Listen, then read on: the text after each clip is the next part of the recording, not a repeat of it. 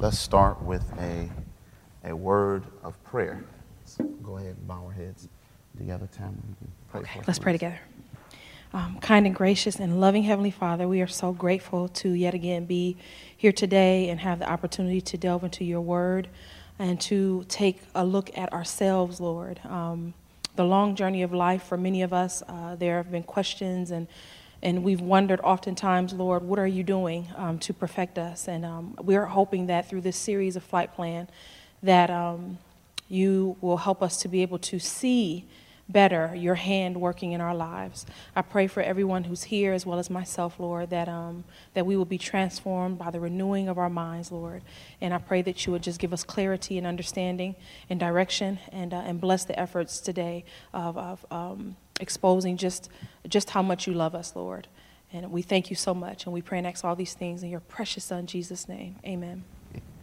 All right. Um, on yesterday, I said that those who uh, perhaps didn't get one of those sheets, that I would have one for you. Printing here is a challenge, but here's what I'll do. If you would like another one, then at the end of our time together, you give me your email address, and we will email those to you in a PDF format. Sure, sure, yeah, for sure. Oh, you can- you- you we'll pass around a piece of paper and just write your email on there. Um, let's let's get going from here. Does anyone have any questions about what we have talked about so far? Last couple of days. The first um, presentation was called Departure, and we talked about our beginnings, prenatal, um, and in utero experiences that all of us go through, along with the fact that we're born in a sinful world, and we have parents who, as good intention as they may be, have also been born on a sinful world, and uh, we experience things that are the results of sin here on planet Earth. So we dealt with that, and we talked about um, how these things emphasize the importance of the new birth. Jesus says, listen, you need to be born again. I understand all of the inner workings, and, and I know you better than you know yourself. I know your family, generations upon generations upon generations ago. And so we need to press, press the restart button so that you can have a fresh or a new start, a new birth. And then we talked about connections on yesterday. We talked about the importance of relationships, even relationships that are not ideal, and how God uses our relationships to sanctify us, to make us more like Him. And, um, and today, our presentation is entitled Destination. So, any questions on anything we talked about thus far? No? All right. So let's let's delve into um, our presentation for today. Then, okay. Well, can you can you? Um, we want to show you all a video first, apparently. So if you could just Do you get it? It's an interrupting cow. He interrupts. That's what he does. He's a moo, right? That is so dumb. It's a knock Dumb, knock it's joke. funny. Hey, Laura. Jesus. The Lord is my shepherd. I shall not want. He makes me lie down in green pastures. What are you doing? It's me. It's Jesus. Lord, we take up our cross every day for you. Oh, thank you. Uh, but the cross is where it begins, not ends. Thou art the beginning and the end, Lord, Alpha and Omega. It's all about you, Jesus. Uh, guys, I, I just want you to be real with me. you are the air I breathe. You are the air I breathe. Drew, I think it's great when you worship me. Oh, yes. Praise you, Lord Jesus. It's just that sometimes it feels like you're putting on a show. Oh, Jesus, please forgive me for putting on a show and being Oh, fake. uh, okay, I, I forgive. oh, praise you for your grace, Lord Jesus. Thank you. Guys, just say what you would normally say. Praise Alleluia. No, I mean, like, you know, if, if we were talking, you know, say what you'd say. Okay. Um, Drew, tell us a joke. What? Yeah, I mean, you know, like you were before. Thou art holy, Lord. That's not a joke. Oh, No, I, I didn't mean that. What are you guys doing? Jesus, we're living for you just like we always do. Don't live for me, live in me. When you live in me, you'll understand who you are and what you're living for. I just want something a little bit deeper. But if this is all you want,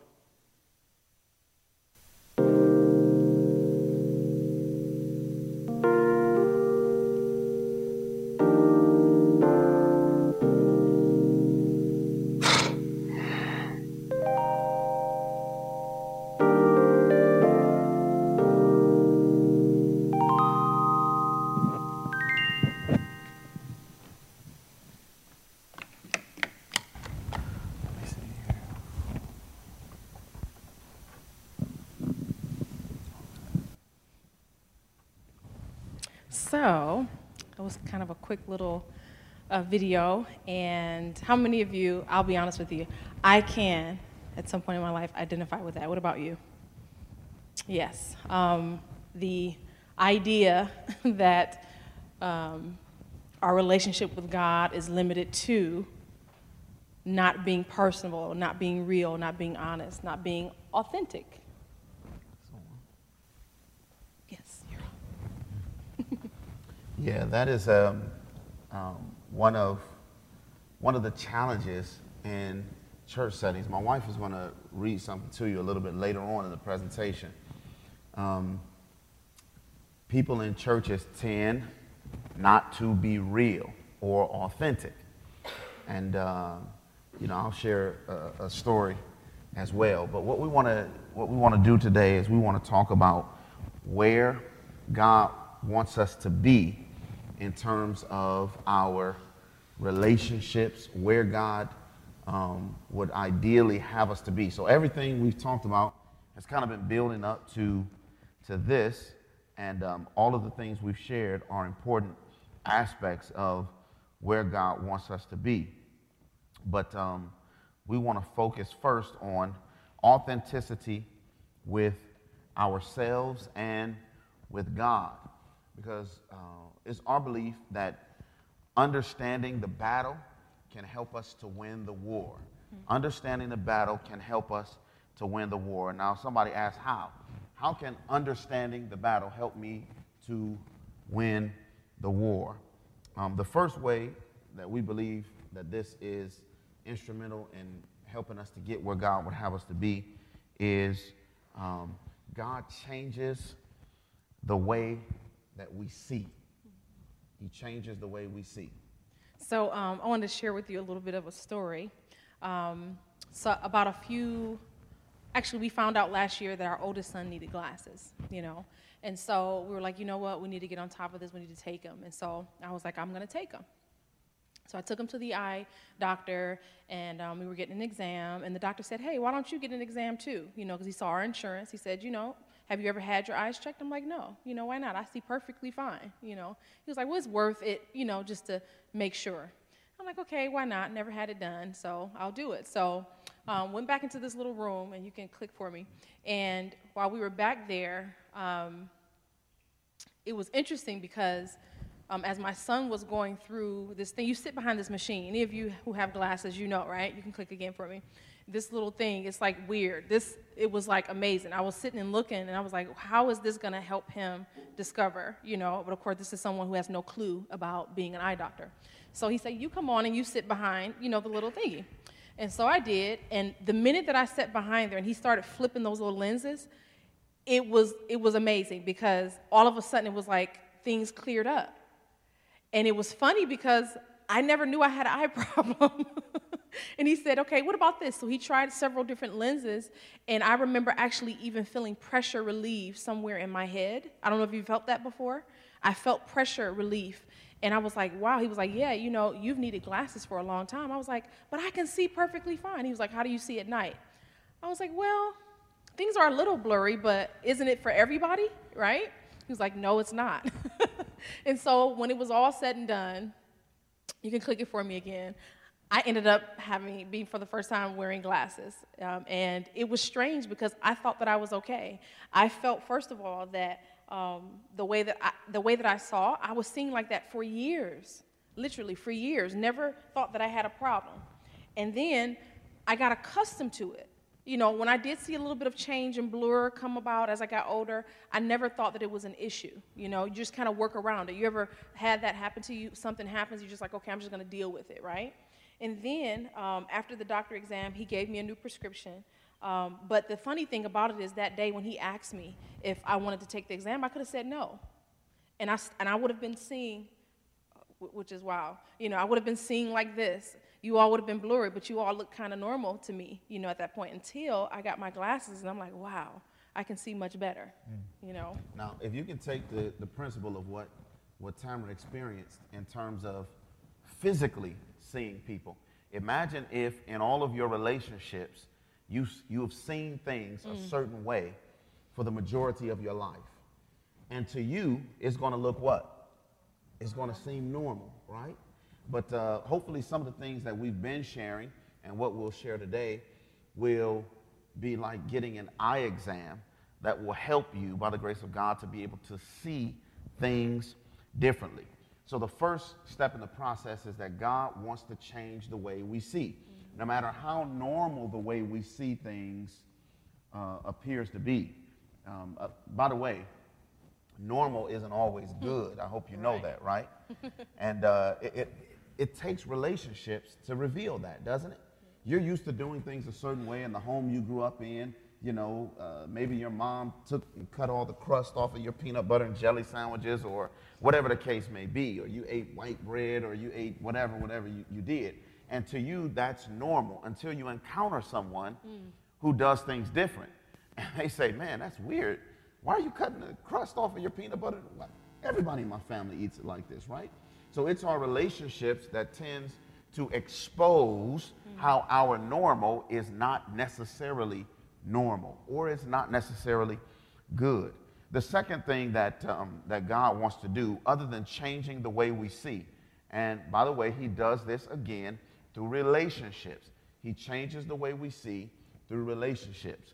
And um, the second thing that He wants to do is He wants to He wants to change something else. All of us are created to be interpreters. Created to be what? interpreters. Now, um, what that means is that you can have an experience in life, and that experience um, it, it- can be interpreted in a variety of ways, right?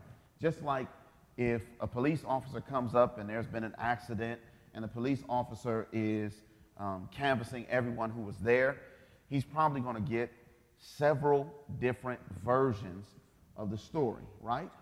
Because everyone interpreted what they saw according to their perspective, according to their this, that, and the other. So God has created us to be interpreters. That is to take information and interpret the information. Now, if you just consider that, that's a profound thought.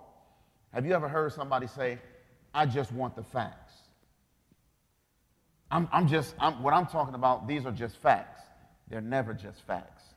They're always my interpretation of what happened, my interpretation of what reality is. So if all of us were created to be interpreters, if we are going to see things rightly, and seeing things rightly means to see things as God sees them, it means that God must change the way that we interpret the experiences in our lives, change the way that we interpret the things that we see people do to us, so forth and so on. We talked yesterday about some of our core fears.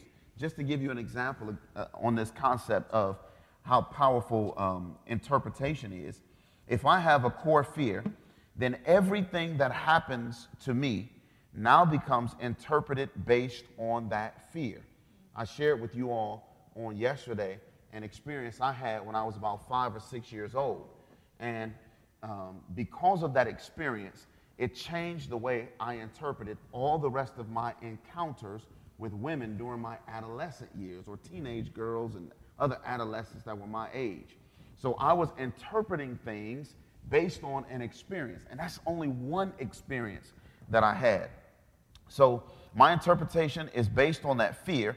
It was based on fear and not on reality. When we come to Christ, our lives don't all of a sudden become free of trials and temptation. But God removes the glasses which we see life through, and now He gives us a new way to interpret those things. The Bible now corrects my vision and not only the way I see things, but the way I hear things. I want you to turn with me to the book of Genesis. Genesis chapter 42. Can you read that for us, please, Tamara? Yes. Genesis chapter 42. We're going to go back to that story of Joseph, which I think is profound. Genesis chapter 42. So, God first wants to change the way we see. How specifically? He wants to change our interpretation of reality. Genesis chapter 42, verses 6 through 9. Okay. And it says, And Joseph was the governor over the land, and it was, and it was he, and he is, okay, I'm sorry. And Joseph was the governor over minute, the you land. just told us you got some glasses. You still reading the mini. Have mercy, okay. Anyway, go ahead. And Joseph was the governor over the land, and he it was, right?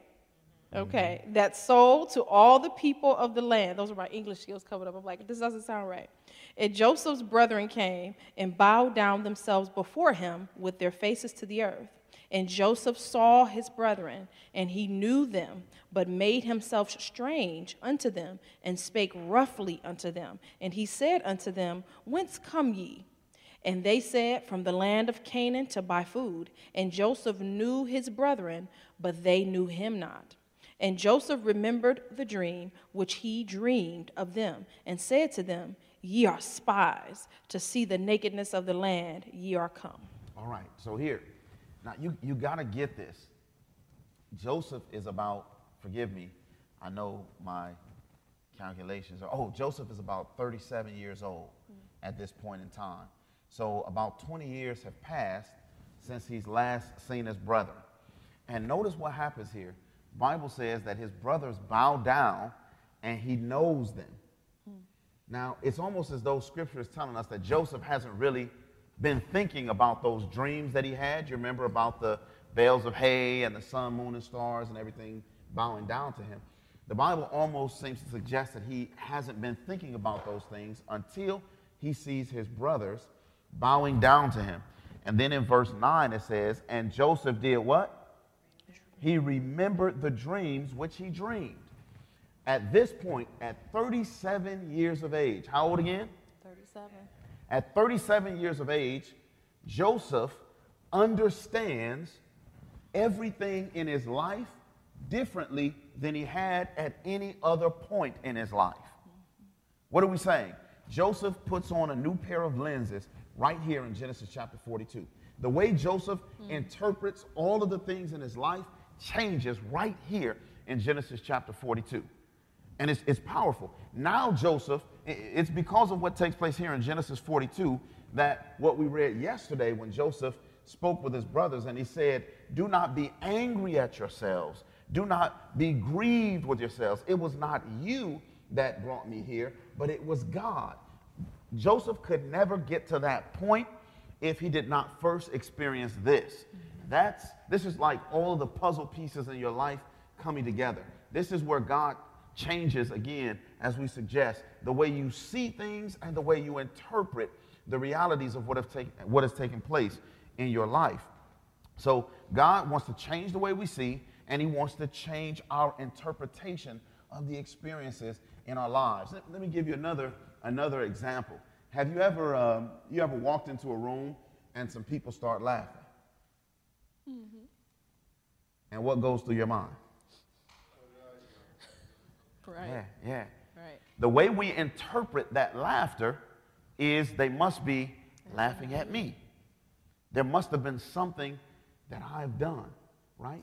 That's how deep our need of a transformed mm. interpretation process is, and only God can give us this. By the way, we, we said that this is a, um, a lifelong process because what we're talking about is sanctification, and mm-hmm. we suggested it's the work of a lifetime, mm-hmm. right? Now, remember, how old did I tell you Joseph was? Can you imagine? He's had all these dreams and mm. all of these experiences in his life, but he doesn't really understand their benefit.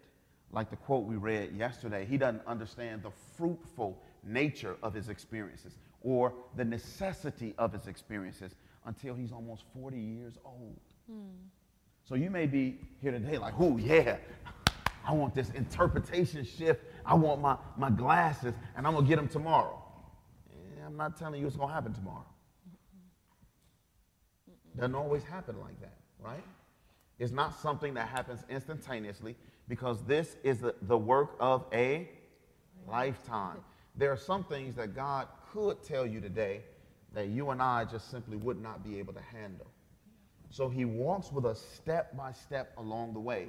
And when we are ready, he reveals things to us. Go ahead. And the interesting thing about that is, any of us who know about having glasses, they say every year you should go, right?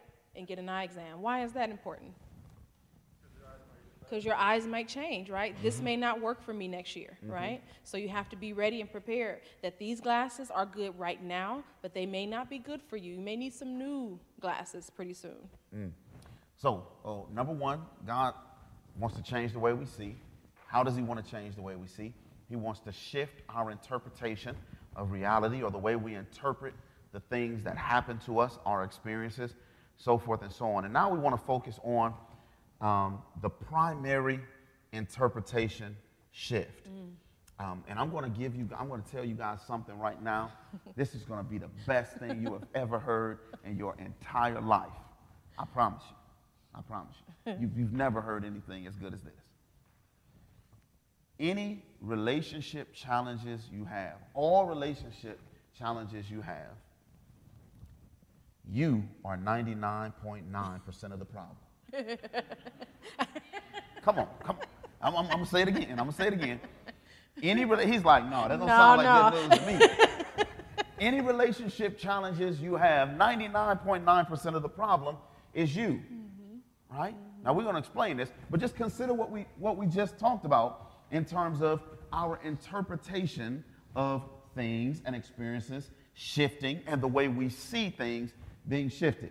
Um, so if you just consider those things, you'll have an inkling. But I'm gonna make a believer out of you yet. Special testimonies, August 26, 1897, paragraph 9. Your mother is your greatest enemy. No, that's not what she says. Your boyfriend is your, your girlfriend, your, your husband, boss. your wife, your, your, your parents, your. No, no, no, no. Self. Say that with me. So, Self is our greatest enemy. And day by day, each must strive for the victory. This is another one. And um, this is in several places. It might even be in Desire of Ages. But this references HS 138.1.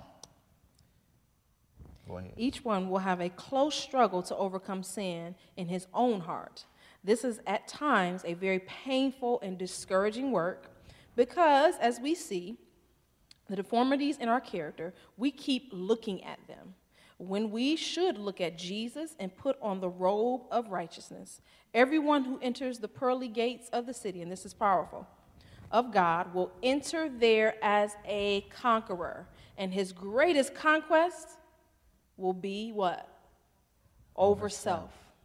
Man, now, now, did you get that? His greatest conquest will be over the papacy. his greatest conquest will be over his wife's challenges. Greatest conquest will be over the hard headedness of his or her children. Hmm. Greatest conquest will be learning how to deal with these folks in the church. No. The greatest conquest will be over over self. So this is why I gave you that life-altering radical statement that 99.9% of the problem in our relationships is us. itself. All right? Now, uh, let me let me let me read to you from uh, a book. This is um, and I'm going to share with you by the grace of God how this thing plays out. You ready? because when Jesus comes into your life, you know, Jesus wages war against you. Hmm. Now, we often talk about the great controversy, and we talk about the warfare between Christ and Satan. and we talk about what the devil is doing. But you know, a lot of the boneheaded stuff we do don't have anything to do with the devil, right?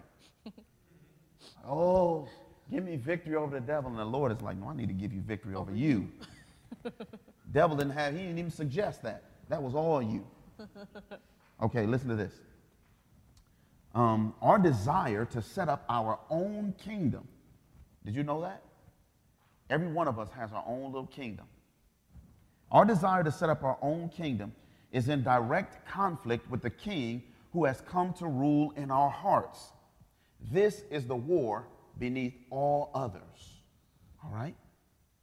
Think about it this way if my heart is ruled by a certain desire, there are only two ways that I can respond to you.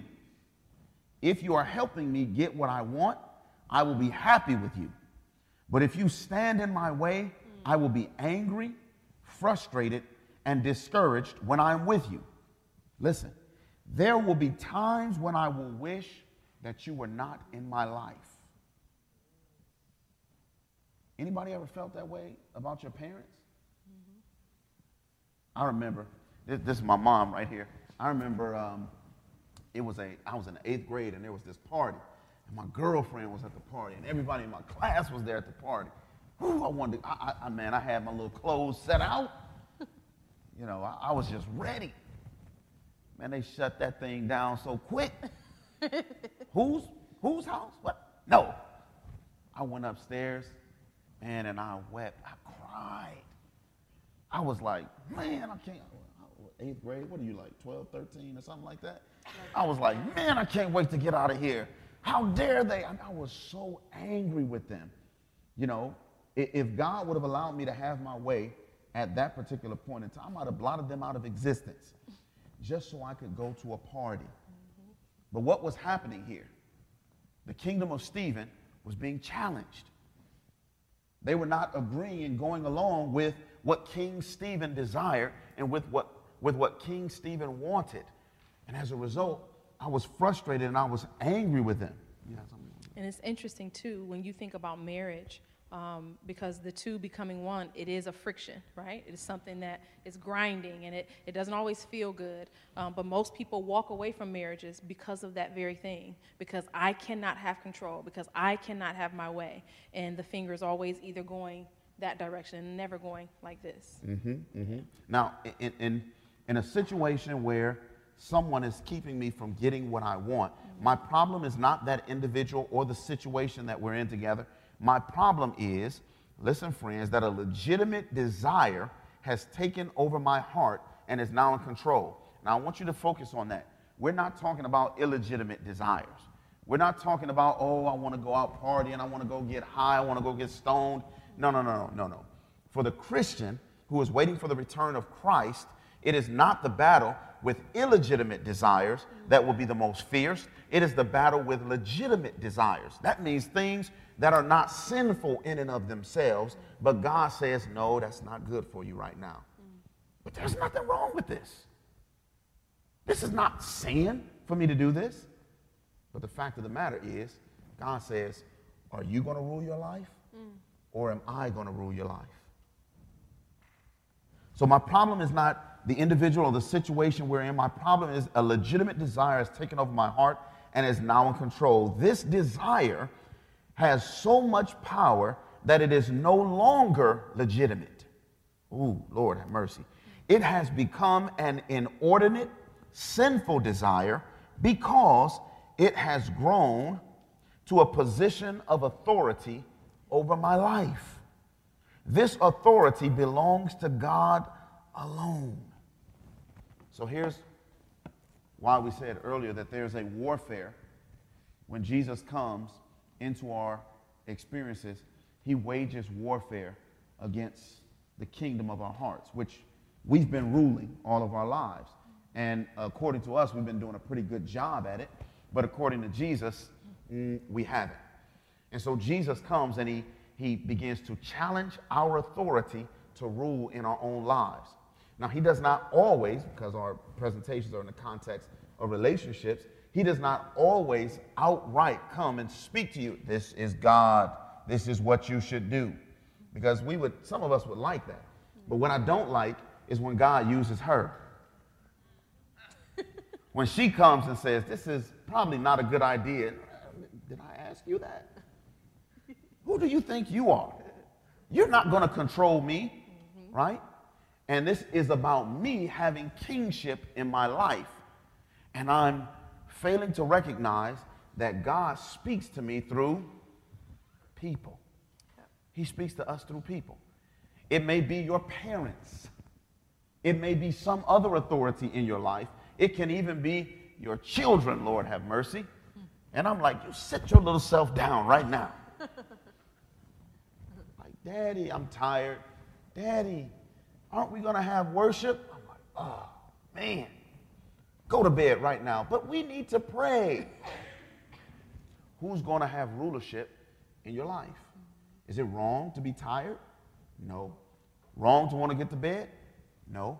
But who's in control? Who's in control? So, this warfare that is going on in each and every one of our lives, it is, it is an extremely powerful warfare, and it is fought out every single day in each one of our lives. Okay, I think I forgot one more thing. I would just add to that, too, that, you know, there's oftentimes the experience that you have, well, maybe you are the only one in your family, right? Or maybe you've decided to live for the Lord or, or do what you're doing, and you still have parents maybe who haven't made that decision. I, I've been through that before where um, it just so happened that I was the one in my family to decide to follow the Lord. And that kind of puts you in the frame of mind sometimes that you think that now you don't have to listen to your parents, right? Maybe you don't have to listen to your grandparents or those who are over you.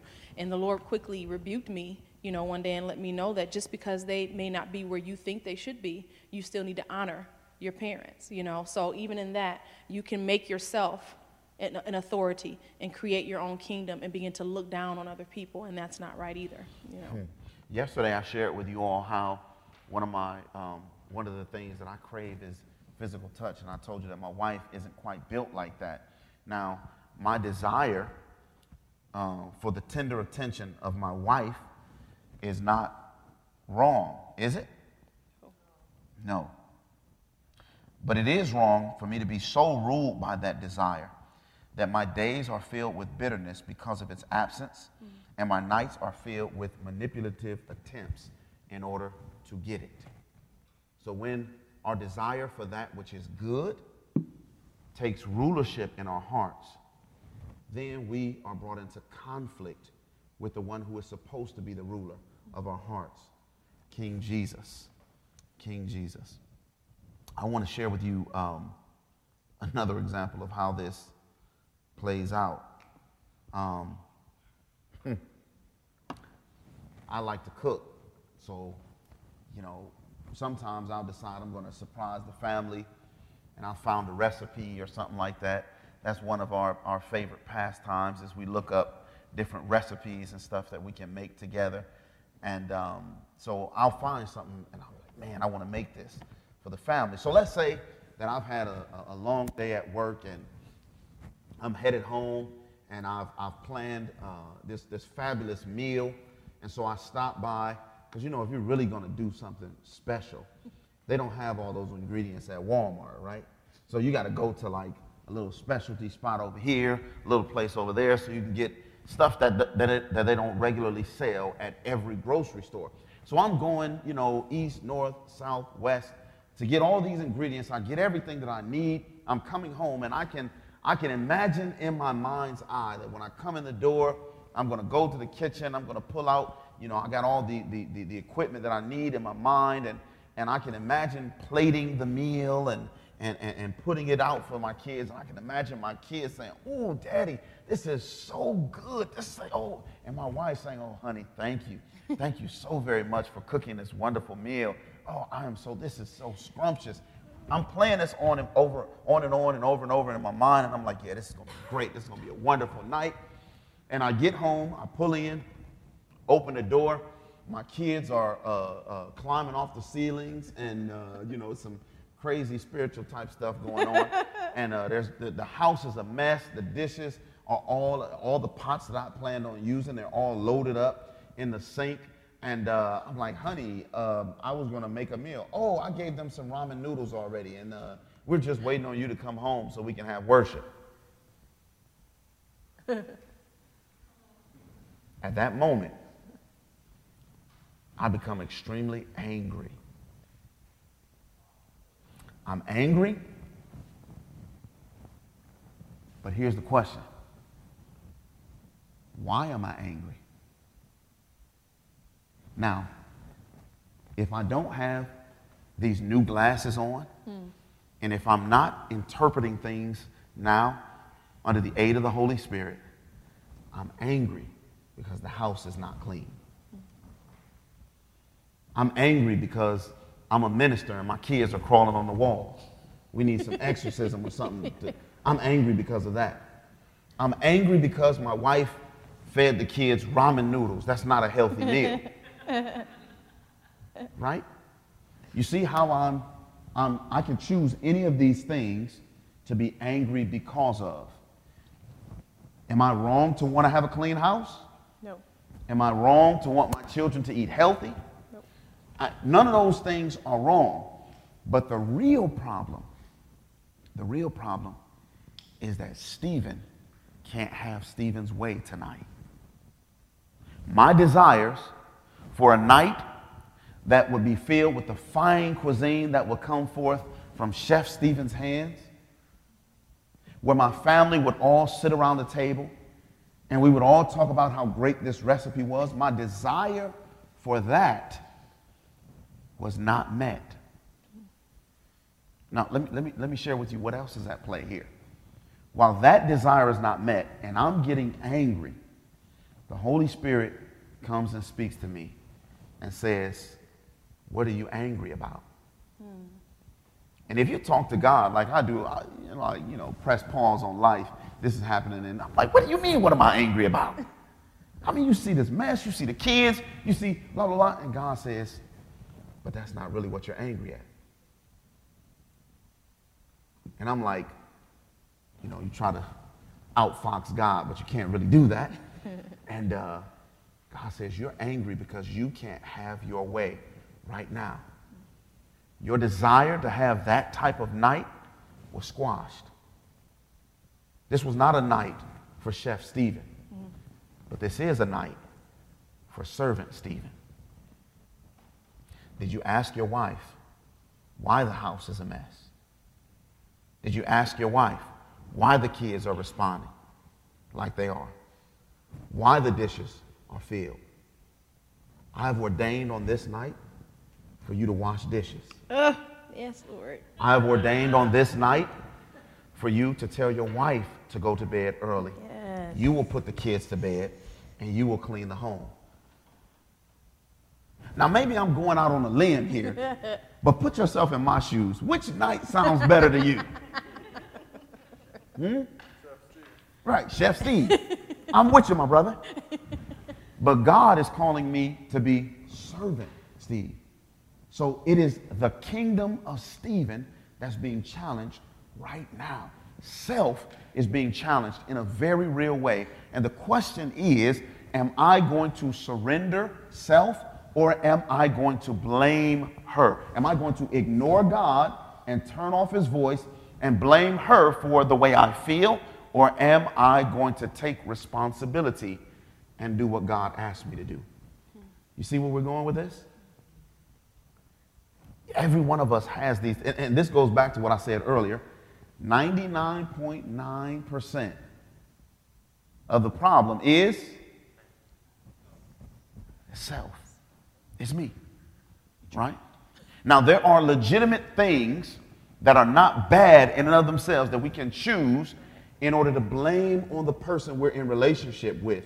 But if we're listening to the voice of God, if He has changed the way we see things, and if our interpretation of reality has been changed, then God will help us to see that it is not the other person who needs to change, but it is us.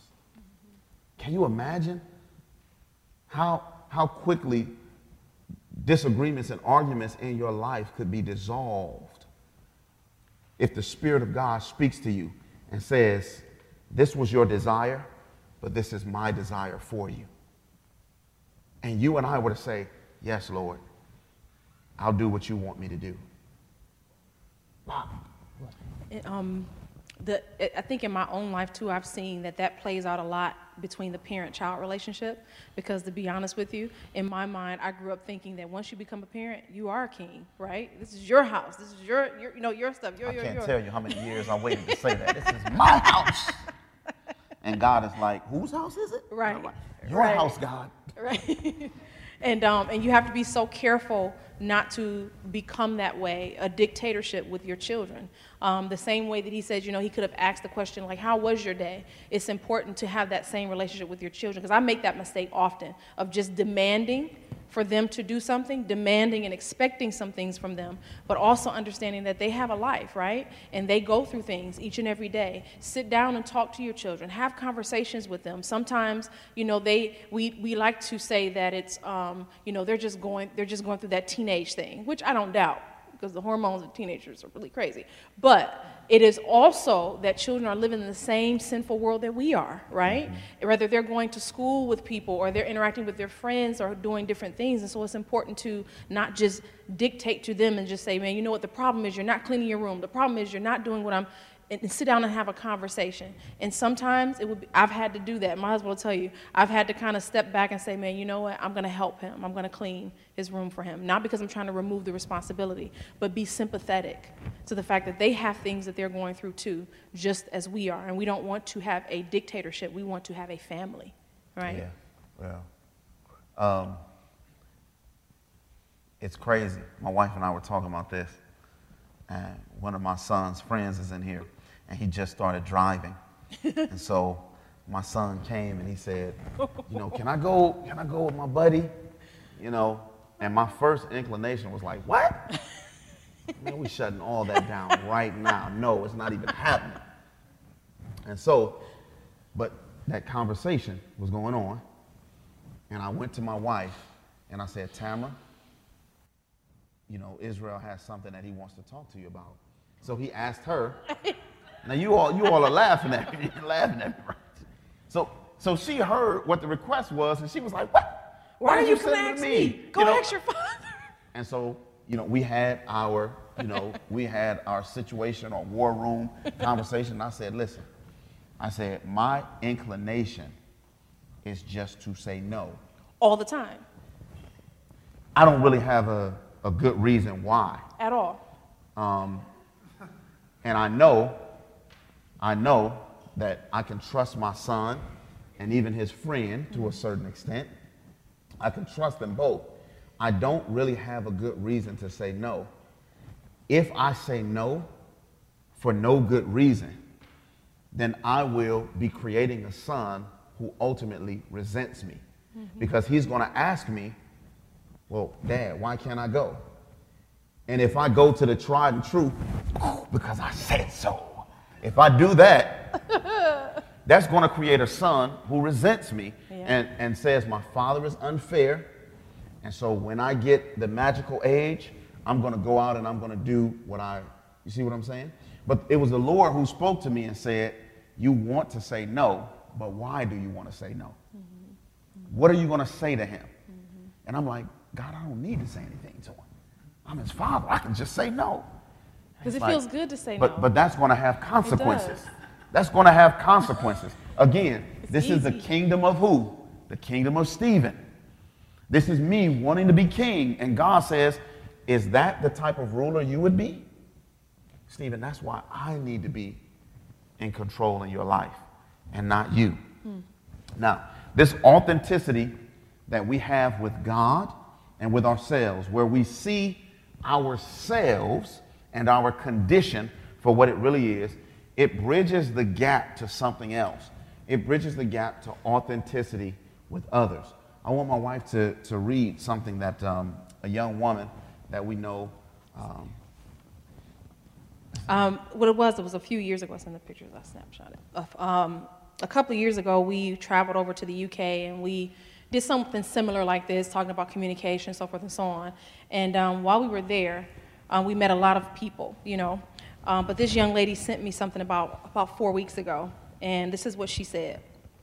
She said, I believe knowledge is extremely important. Of course, Hosea 4 6 talks about people perishing because of the lack of knowledge. I've been taught the doctrines of my beliefs, and I know what I believe and why, but there was a lack of vulnerability and honesty in my church experience growing up. How do we conquer these issues? There is a lot of young adults, especially where I grew up, dealing with the effects of this now. I know it's not purely the church's fault, but for a lot of us, especially myself, church was my life. My personal opinion is that a lot could, could have been avoided by people being more honest and open in church. Not just about not having sex, don't do that, but saying, listen, I had sex and I got pregnant out of wedlock 30 years ago, and this is what I dealt with. You don't want to experience that, so forth and so on. Don't go there. But if you happen to go down that road, I will be here for you. What are your thoughts? Can we have a real convo in our churches today, not just what sounds philosophical? I'm genuinely curious to hear, and I really need help with this. A, a very, um, very sobering, heartfelt plea mm-hmm. in terms of authenticity, just wanting someone mm-hmm. to be real. Mm-hmm. Yeah, but it, it's, it's our belief that we cannot be authentic with others if we're not first mm. authentic with ourselves and with God. Um, and there are people, the Bible says, and they overcame him by the blood of the Lamb and the, the word of their testimony. But why is it that when most people give their testimony, they talk about something that happened like 50 years ago? Yeah, you know, when I came to the Lord, back then a candy bar was only five cents. it was hard times, but when I came to the Lord, I, you know, it, it- every, everything in terms of challenge, struggle, it seems like it's past Past. tense. You know, I had a um, young man, my wife and I used to work with campus ministries for several years, and um, there was a young man who became a Seventh day Adventist, and he was baptized, but he was sharing the experience of when he first came to the group. Now, there's a group of young folks, you know, on a public university campus, but Seventh day Adventist culture. And he says he comes in and they're, they're doing prayer requests. And somebody's like, you know, I just need you all to pray for me. I'm struggling with these peanuts, and I just can't stop eating peanuts. And I want the Lord to give me victory. Now listen, this person, this person's struggle with peanuts might be legit, right? But he, he's listening to everyone ask for prayer, and their prayers are about external things. Chips, I remember chips Right? one. And this guy, he's like, man, at this time, I was struggling with pornography. I was struggling with immorality. And as I sat and I listened, and this is what was powerful and profound to me, he said, as I listened to what people were requesting prayer for, I thought to myself, mm. these people are too good for me. I don't belong here. I don't belong here.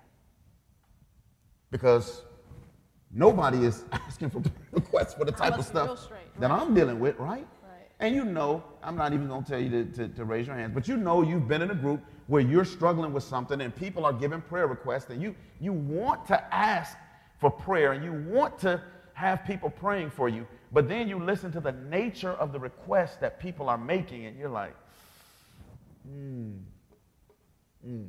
Now listen, we're not saying that you Right. need to wear everything on your shirt sleeve. sign up. We're not saying you need to march around and tell everybody what all of your problems are. Right. But the Bible does say they overcame him by the blood of the lamb and the word of their testimony. So somebody ought to be sharing testimony that inspires someone else to victory. Mm-hmm. And if I'm struggling with pornography and you're struggling with peanuts, your testimony of how the Lord helped you to stop eating Snickers bars, Which is perfectly really- that's and- and it- great. look, you know, you know? but that's that's not going to relate to me. I'm like, man, that's all you're dealing with, mm-hmm. eating Snickers. Man, I wish that was all I was dealing with. Mm-hmm. You see? So I want want to read a couple of things to you before we let you go. Chris, or, or excuse me, Christ Object Lessons 338. As followers of Christ, we should make our words such as to be a help and an encouragement to one another in the Christian life. Far more than we do, we need to speak of the precious chapters in our experience. Now, I'm going to go on a limb and say, y'all didn't get that.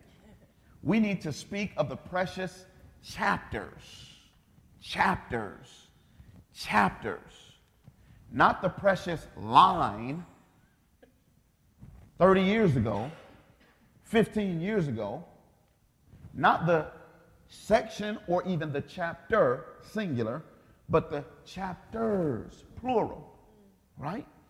So every time I stand up to give a testimony, it shouldn't be about the same thing, right? Because God should be doing something fresh in my life. Is that true? Yes or no? Amen. Listen to this. Ye shall be my witnesses. Uh, you shall be witnesses, excuse me, unto me these words of Jesus have lost none of their force. Our Savior calls for faithful witnesses in these days of religious formalism. But how few, even among the professed ambassadors for Christ, are ready to give a faithful, personal testimony for their master.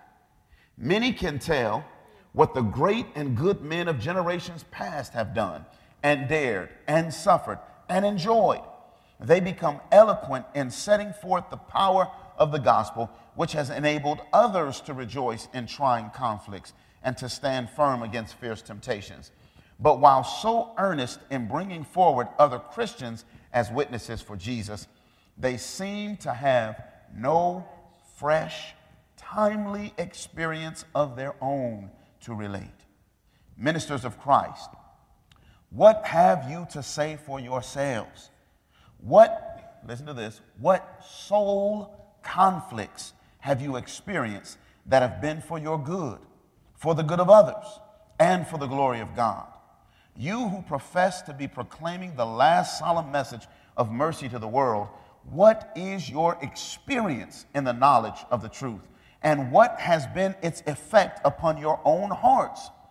Does your character testify for Christ? Can you speak of the refining, ennobling, sanctifying influence of the truth as it is in Jesus? What have you seen? What have you known of the power of Christ? This is the kind of witness for which the Lord calls and for which the churches are suffering. Without a living faith in Christ as a personal Savior, it is impossible to make your faith felt in a skeptical world. If you would draw sinners out of the swift running current, your own feet must not stand on slippery places. Gospel Workers, pages 273 and 274. Wow. A fresh experience. I'm going to tell you, we, we don't have this in our churches. We don't. We don't have um, as a rule, we don't have authenticity. We don't have people that, um, that can share things with us. And listen, here, again, we're not saying you need to go around and tell everybody everything, but there should be someone of faith, spirit filled, who God can lead you to, who can either mentor you or encourage you, or you can share with them some of the, your struggles and you, you guys can pray together. Um, and, and uh, one time I was questioned on this, and my mind went directly to Jesus. Even Jesus, even Jesus needed people to pray with him. When he went to the Garden of Gethsemane, what did he say to his disciples? He said, Hey guys, I'm going through some real difficult stuff right now, and I just need your prayers. Is that what he said? No. He said, My soul is exceeding sorrowful even unto death. Jesus was, he was opening up. He was being authentic. He was being real. Hey, listen, guys, what I'm dealing with, even though they were some knuckleheads, what I'm dealing with is literally getting ready to kill me. I need you to watch and to pray with me. If Jesus, at the greatest hour of temptation in his life, could be authentic, how much more should we? And notice what she said there. She said, Our churches are suffering for want of that. I've been around churches and church folks long enough to know that there's a lot of people in churches who are going through a lot of stuff. And though they look real good and they smell real nice on Sabbath morning, you have no idea what's going on in their lives. And everybody just comes and, hey, happy Sabbath, praise the Lord, Jesus is coming. And you go home to family members who are alcoholics. You go home to family members who are strung out on drugs and you're embarrassed to say anything. You go home and there's a dysfunctional family that you have to live in, or you're the only Christian who's in your household, but you don't think that anyone would ever be able to relate to you. Look, this type of stuff is going on, and as we just read, the churches are suffering because no one is standing up and saying, Hey, I need prayer. I'm the only Christian. I was at a funeral just last week. We got to the grave site earlier, and a guy, I was standing there with my Bible, just standing there waiting at the mausoleum. And a guy came up to me, big guy, and he just wrapped his arms around me and hugged me. And I'm like, okay. He's like, man, brother, I'm so glad to see you. Hmm. I said, I'm glad to see you too. I didn't quite know who he was. But he said, listen, he said, this was my brother. He went to a Christless grave. He said, I'm the only Christian in my family. And for years, I tried to witness and influence him. He was like, now I have to try to work on his kids. This, this guy doesn't even know me, but he saw a Bible, and, it, and immediately there was a kinship. What was he experiencing? It begins with an L. No, not love. Well, yeah, he did love when he hugged me, but before that, he was experiencing loneliness. Are there people who experience loneliness in the church? Can you mm-hmm. imagine that? Mm-hmm. The, I, I I I was talking to my husband about that a few weeks ago. That when people when people come to Christ, and people paint a picture and they say, "Man, you know, you're coming to the family of God, right?" And any of all of us come from a family. You know, I have brothers, and we've grown up. We have memories together, right? Mischief, but also good things, you know. And you leave that family group, and then you come into the family of God, and people don't talk. People aren't transparent. People are authentic. It's like this wall is up. And this is as far as we go. We go to the church building, and once we go there, that's it. And, and the crazy thing is, you can actually you can see these things, but people don't say it. You know, a brother's coming to church, and all of a sudden, his wife is not with him for like six months, Right. and everybody's like, "Mm, "What's going on there?" But nobody says anything. Or they he may say something, but they'll say something asked- behind their back. He never asked, "Hey, can you all pray for me? You all notice my wife is not here. Mm-hmm. I'm not going into details, but our marriage needs help." You know, so authenticity with ourselves and with God leads us to authenticity with others. The work that God is doing in us should give us fresh experiences. So I can testify, hey, the Lord has helped me to better relate to my wife. Hey, the Lord has helped me to better relate to my children. Hey, the Lord has helped me to overcome my anger problem. Hey, the Lord has helped me to overcome, you know, my rejection issues. Hey, the Lord has given me victory in this or that area. And as we, um, as we, as we become authentic with ourselves and with God, guess what? We care less about how we are perceived by others. Because I know who I am, and my Father knows who I am. You may not fully get me, but that's all right. My testimony may not reach everybody, but if there's one person who can listen to what God has done in my life, and they can grab on to the power that God has, has, has, has allowed me to experience, and they can experience that power, that's enough. And it's a fulfillment of that promise. And I believe that's a promise in Revelation 14. They overcame him mm-hmm. by the blood of the Lamb and by the word of their testimony. But remember, friends, it begins first with authenticity here. Mm-hmm. Understand the devil is not your greatest enemy. Hmm. Your family, not your greatest enemy. Your greatest enemy and your greatest struggle is? Yeah. yeah. So let's bow our heads together. Let's ask the Lord to help us to reach this destination of authenticity and transparency. Loving Father and our God, we are thankful, thankful for the example of Jesus. And I think in many ways we don't clearly or fully understand that example. The fact that Jesus' greatest temptations dealt with things that were not in and of themselves sinful ought to send a strong and clear message to us living in the last days that our greatest temptations will be dealing with things that are not in and of themselves sinful, even like our Savior. And perhaps our greatest need, or at least one of them, is to have a church family that can watch and pray with us when our souls are feeling the press of trials and temptations and sin. To hear a testimony from the lips of overcomers.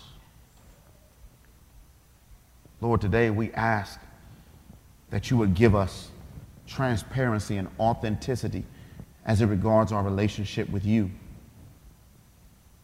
Help us to see ourselves as we really are. But don't leave us there. As we read earlier, we don't want to be overwhelmed and overcome by our fears and the difficulties of life. We ultimately want to refocus on Jesus. Every time I see and understand more fully the depths of sin in my life and in my heart, I want to turn back to Jesus and take hold of him even more firmly. And then, Lord, may that experience help us to have a fresh word on our lips to share with those who are struggling so that men and women, boys and girls can know that they don't have to be afraid to be prayed with and to be helped through their challenges. Lord, make each one of us agents of change help our interpretive powers to be sanctified so that we can newly interpret the experiences in our lives and we can see things as you do and ultimately see one another as you do. Thank you for the journey and thank you for being our captain as well as our companion on this journey. In Jesus' name, amen. This media was brought to you by Audioverse a website dedicated to spreading God's Word through free sermon audio and much more. If you would like to know more about Audioverse, or if you would like to listen to more sermons, please visit www.audioverse.org.